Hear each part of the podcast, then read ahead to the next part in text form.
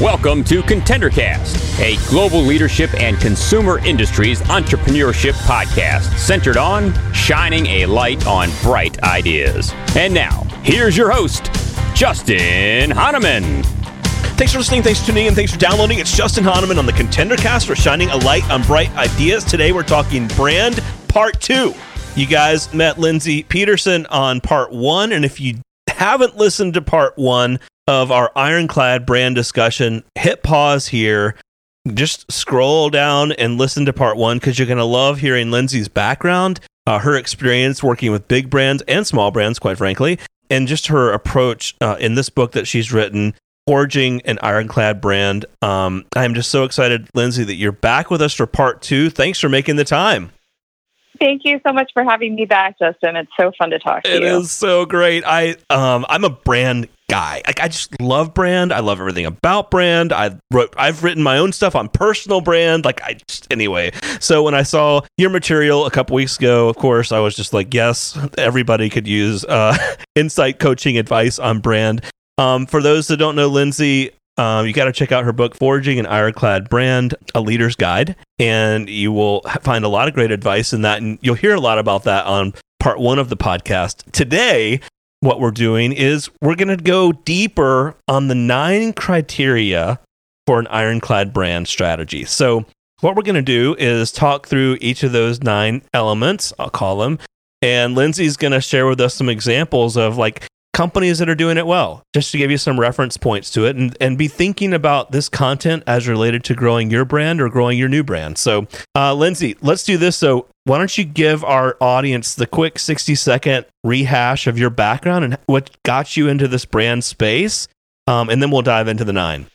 Okay, that sounds great. Yeah. So, my background, I started my marketing career in consumer packaged goods. So I was at Clorox doing brand management um, right after business school. And um, when I left Clorox, I started working with leaders to do kind of what a brand manager at Clorox does, um, and but just on a consulting basis. And the the skill or the key thing that the clients I worked with found kind of astonishing and valuable was the idea of brand strategy. So something that in consumer packaged goods um, we we wouldn't even consider launching a brand without having a really, really strong brand positioning point of view behind it. Absolutely. it. And I found that really new outside of consumer packaged goods. So that's what I do now is I work with leaders in and out of consumer packaged goods to define their brand in a really disciplined um, and sharp way. I love that. Well, and for those uh, that are tuning into this this episode, maybe didn't catch part one, uh, we did we re- we went through brand positioning, brand promise, brand character, reasons to believe, the end reward, the frame of reference. These are like all elements to a, a brand and, and, a company brand. And so I again encourage you to go check that out. But one of the things that you did, Lindsay, is you put together this book, Forging an Ironclad Brand. So oh, how did you get to putting this book together? And then let's dive into the nine criteria. Yes. So what I kept finding is that I was having the same conversation over and over, which is, you know, kind of talking to leaders who were not marketing people um, and hearing them reflect that they thought brand was a logo or they thought brand was sure. you know tv advertising or they thought brand was this like pr gloss or kind of one of the many aspects of brand but not brand itself and so i i kept kind of explaining no no no your brand is your north star you know your brand strategy is the exercise of pinpointing your North Star, which affects all of those things, but is not, uh, you know, it's it's it's not to be confused with one of its many manifestations. right. And it just became so clear, and these leaders were sort of like, wow, like, you know, what really will make our business better and my life better as a leader is to have that laser focus as a business. And so it resonated with them a great deal, but they needed it to be deconstructed Sure. and demystified. So that's what I sought to do when I wrote this book. I love it. Well, and it's got so much great content, and I love the examples that you use of some of the companies uh, in the book and, and the model, which again we we covered on our last um, podcast episode. Let's dive into the nine criteria and let's give our audience some examples of companies that are doing it well. So why don't we start with big? Awesome. Okay, so the number one criterion for an ironclad brand strategy is that it is big, that your brand promise, your value proposition, your brand promise must be big enough to matter. Um, so that that space that you're going to own in your customer's head uh, that's your brand positioning. Make it a big space, make it a big promise. And that will create value both for your customer and for your business. Love so, that. matter to your customer. You, by mattering to your customer, you're going to fuel a business that matters. And a business, a brand I admire who really exemplifies this is Salesforce. Ah, So, totally. Salesforce, um, Salesforce is about enabling leaders to grow their businesses faster. And this is such a large and resonant promise for the target customer uh, of Salesforce. So, a less big alternative might have been um, track customer communication carefully or um, Right. uh, largest right like something kind of more uh, feature like so the largest storage capacity among crm solutions Right. so this huge promise um, enables salesforce to be a beloved brand and it has a tremendous market cap. So um, salesforce really really like knocks it out of the ballpark with this criterion of be big. Uh, mean something that matters. Yeah, and I when I think about Salesforce, like you, you just said, I think of their vision as not being feature centric or like pe- uh, bytes and bits and bytes, right? It's it's truly to own that relationship with the customer or to en- engage and and almost enable that for a client. Yes, it's about a higher order benefit Love for the client. That's perfect. I love Um, that's that's the right way to say it. A higher order benefit. That's what I meant to say. I love it. yeah. I love it. All right, number two is narrow. So we're big, but now we're narrow. Yes, yes. So you got to be big enough to matter, but you need to be narrow enough to own. Mm, Right? okay. So big enough to matter, narrow enough to own, to, to- narrow enough that you can dominate that. So you want to choose a positioning that you uniquely can own, um, one where you're not just better, but you're different. You're Hmm. actually different from others. So these are these first two dials, big enough to matter, but narrow enough to own. If it's too big without being narrow, without being anchored, um, then it comes across as fluffy. But if it's too narrow, you're not going to drive as big of a benefit, which means you won't create as much value for your investors. So, uh, um, an example that I love for narrow is Dollar Shave Club. Got so it. Interesting. they, Dollar Shave Club like unabashedly targeted millennial males not loyal to the status quo way of buying shaving materials. And they used at the time a very distinctive subscription subscription based delivery model. And that enabled them to outflank Gillette by totally. not you know distributing through traditional retailers they just changed it to a different more narrow game. And that moxie would have annoyed a lot of customer segments but it made their target customer smile. And so it was uh, yes, it's a big need. A large proportion of men, millennial males, are purchasing razors, sure. but it had a very narrow, distinctive way in. Uh, so they nail Dollar Shave Club nails narrow. Got it. That's a good one. Wow. I love that. And that totally makes sense. And, and for anyone in the consumer goods industry, gosh, I mean, Dollar Shave Club has disrupted the that whole shaving space um, for a lot of brands. Um, all right, number three, asymmetrical. Yes. So your brand positioning needs to use your asymmetrical, lopsided advantage. So you need to promise from a place of massive asymmetrical strength. So your positioning, it needs to pinpoint precisely what only you can bring to the customer that others can't copy, where you have a clear right to win. And that gives you like credibility, but it also leverages kind of the dynamics the non-marketing dynamics involved. Like it might be a patent, it might be a real estate advantage, it might have something that you wouldn't traditionally think about as a marketing asset.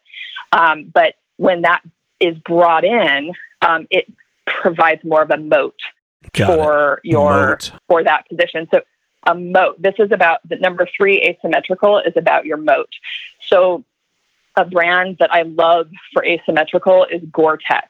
Mm. Um, Gore-Tex has an asymmetrical advantage in waterproof technology for fabric. When they invented and patented their technology um, for, for their fabric back in the late 1960s, they claimed that gold standard in waterproof. And so as a result, Gore-Tex waterproof fabric is used in products manufactured by other brands as well, like Patagonia and LL Bean and Oakley and Marmot and North Face. I think there are probably more. Um, and because of their laser focus on their asymmetrical advantage of waterproofing as a core competency, no one really comes close to Gore-Tex when it comes to that uh, positioning of waterproof. Wow. That's that's a good one. Yeah, and you know it's true. I that's a, I love the brand, um, and you're right. I mean, I just they're a perfect fit for that space. They've got the moat. It's a moat. It's a moat. I yep. love it. All right, um, number four, empathetic. What does empathetic look like? Empathetic, yes. So your whatever your brand promise is, it should address a deeply relevant, meaningful need for your target audience. So it should genuinely have your customer's interests at heart. So it very clearly answers the question what's in it for my customer?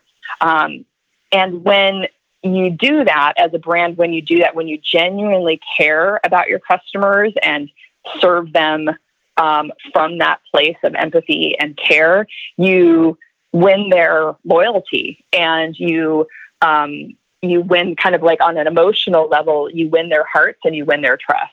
Got it. Wow. So I, I, this is so important. So a brand I love for empathetic is Airbnb. Mm. So this empathetic Airbnb really from the get go um, addresses this really large and previously unserved desire to belong anywhere, to have a place that you can um, be safe and rest anywhere you go. And so there's kind of this deep human need to belong, but then there's also this deep human need to feel safe in, you know, parts of the world beyond your experience. Sure. So this promise is really meaningful to guests because they get to experience a new place through this lens of a local and host who get to share their world with someone they'd otherwise never get to know. Of course. So it's Airbnb and being a marketplace, notably, you know, they kind of have two target audiences and, you know, the, the, the hosts and the guests. And their promise is empathetic to both both of these discrete groups. Love that one, and a big fan of that brand. Another one, it's another disruptor, you know, in that industry. It, totally. I mean, they're and, and post COVID, they'll they'll come out stronger. Um, optimally distinct. It's the next one. Yes.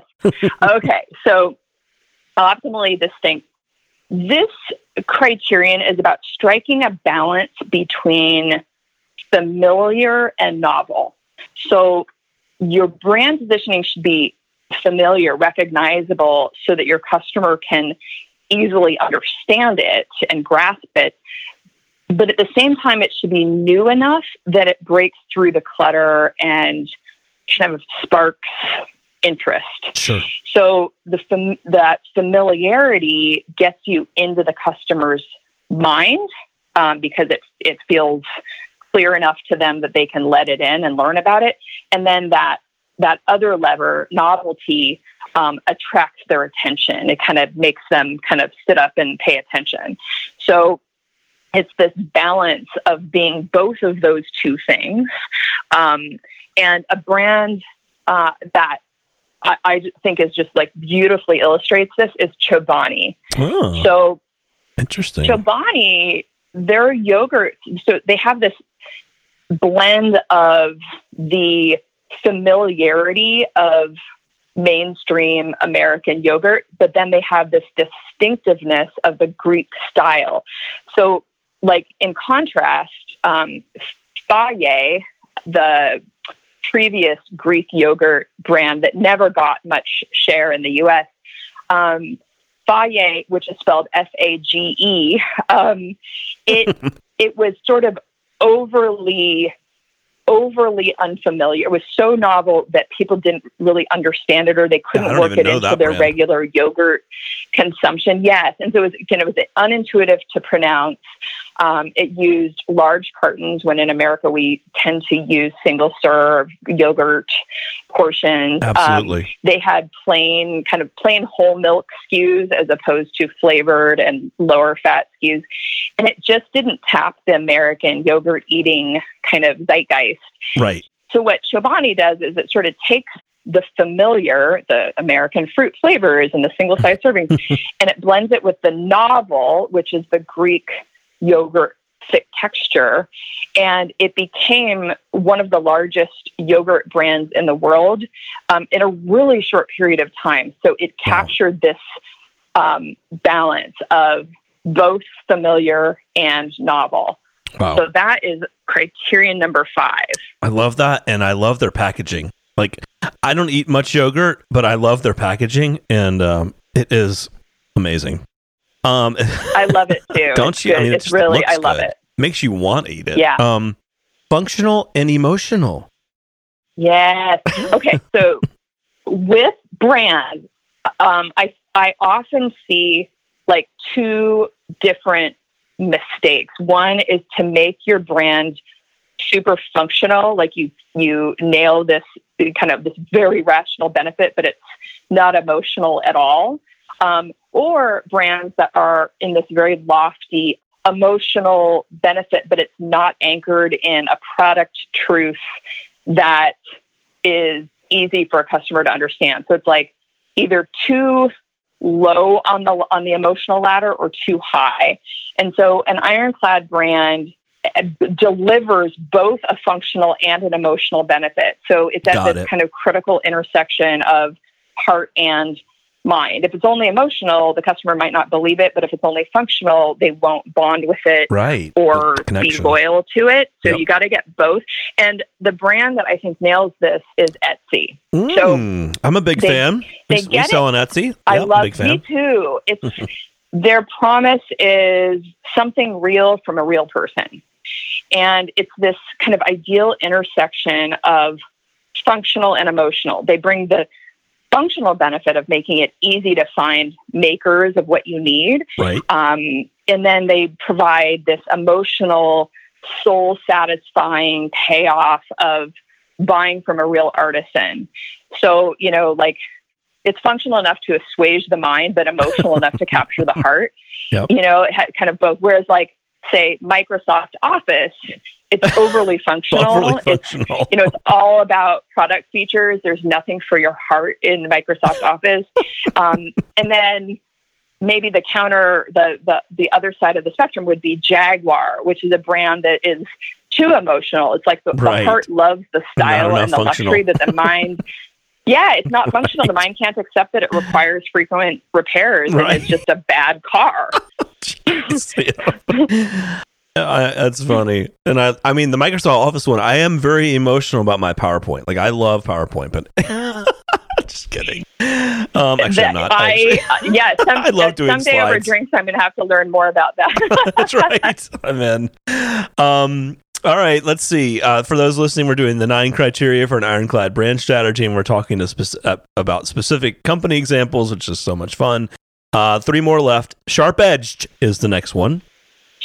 Yeah, so sharp edge. So your brand positioning should be simple and singular. It should be just ridiculously clear to your customers what it is that you're promising them. Um, so when you you know focus on that specific benefit with everything that you do and and and make all of your product support that single idea. So sharp edge, like don't kind of be vague here. Um, be really, really specific. So the brand, and I use this brand a lot as one that I admire, is Volvo. So Volvo has such a sharp edged promise. When I say Volvo, Justin, what do you say? What's your what's the first word that comes to mind? Um, boxy. What what is yeah. Boxy. What is their benefit what is what is the benefit they own in the market of luxury cars? If if if they're like you know, Prius is fuel efficient, Jeep is fun, I suppose. Right. Um, Volvo is about safety for your family. Totally. Right. Like it's about, and, and then they back that up with the boxy, you know, kind of all of the cues as a product that you perceive as a customer safe. support Exactly. the idea of safety, right? but not Um, very emotional. Not emotional. Not like a love brand. You know what I mean? People aren't loving on Volvo. Do you know what I mean? Like you would find with others. Well, I, I don't know. I guess I think that my hypothesis is that you are not their target audience uh, maybe because that's true. Volvo is, you know, for, for people who who who are in their target audience, that is like the most important thing. And and I Mm. think actually, like you're bringing up a really interesting aspect of ironclad brands, which is, you know, you can't be all things to all people.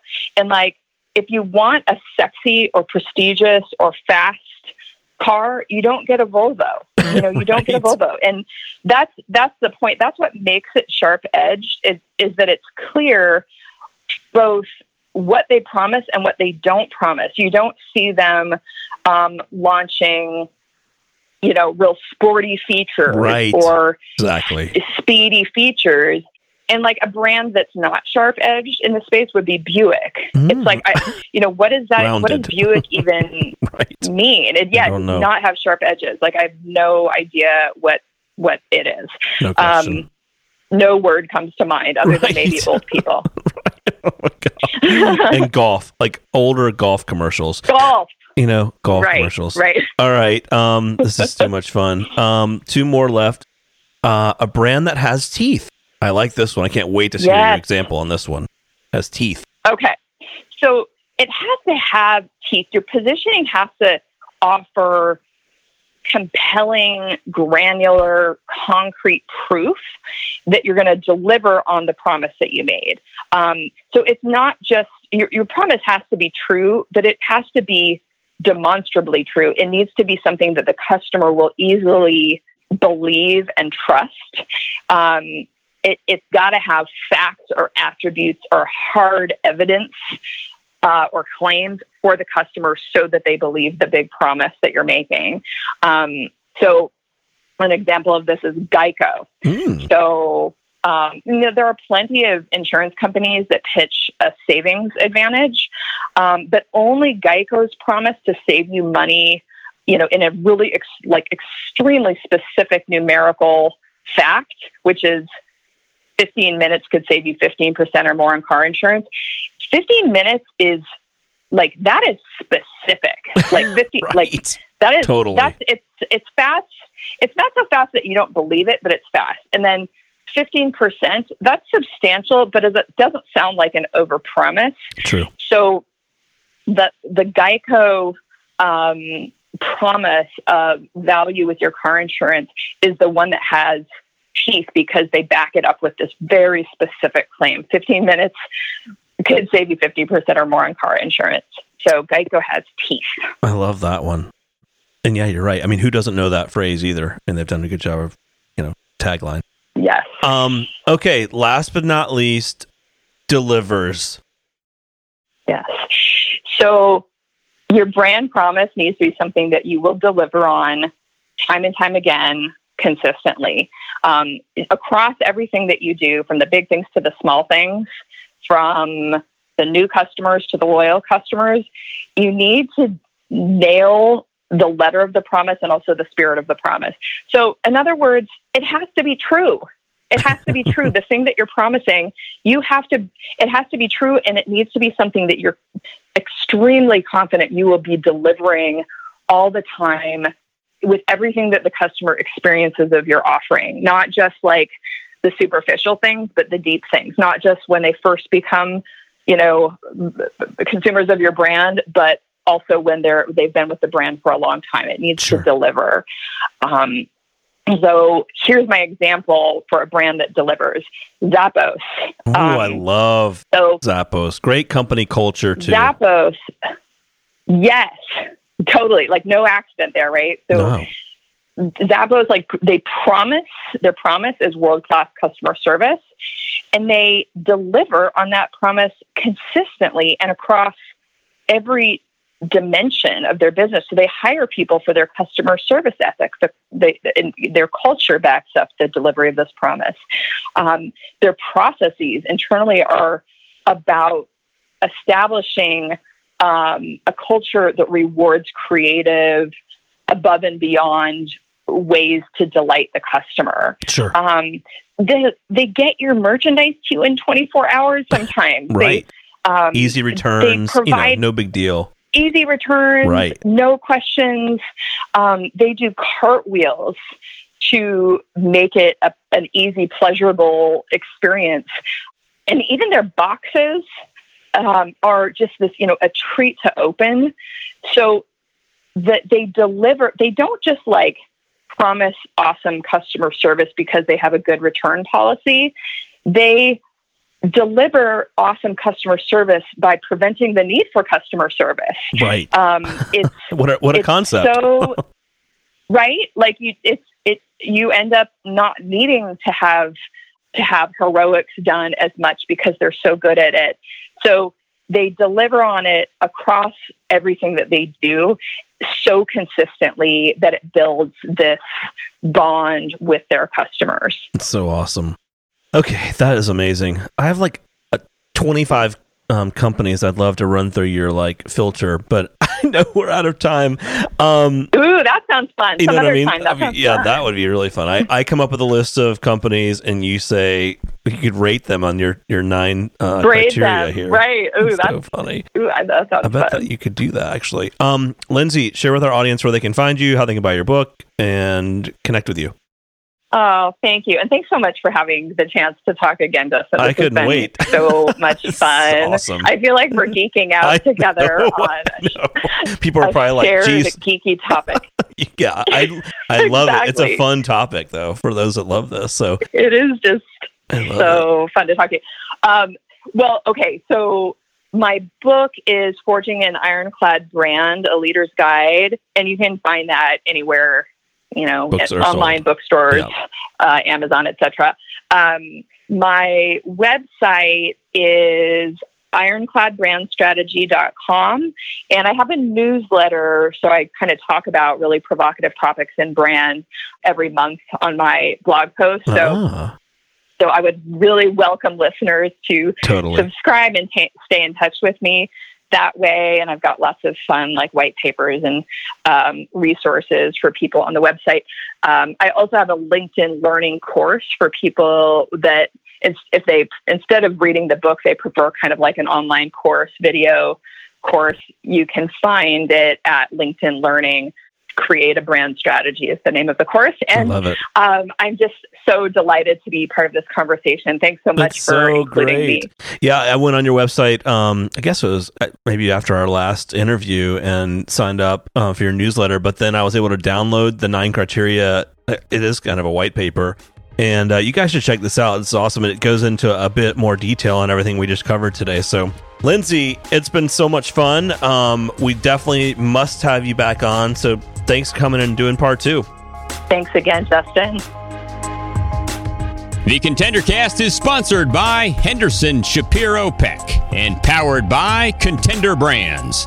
You can download additional Contender Cast episodes directly via Apple Podcasts, Google Podcasts, Amazon Music, Spotify, iHeartMedia, YouTube, and other preferred podcast platforms. If you would like to be a guest on the Contender Cast, connect with us at contendercast.com. This is Brian Benson reminding you that every winner started as a contender.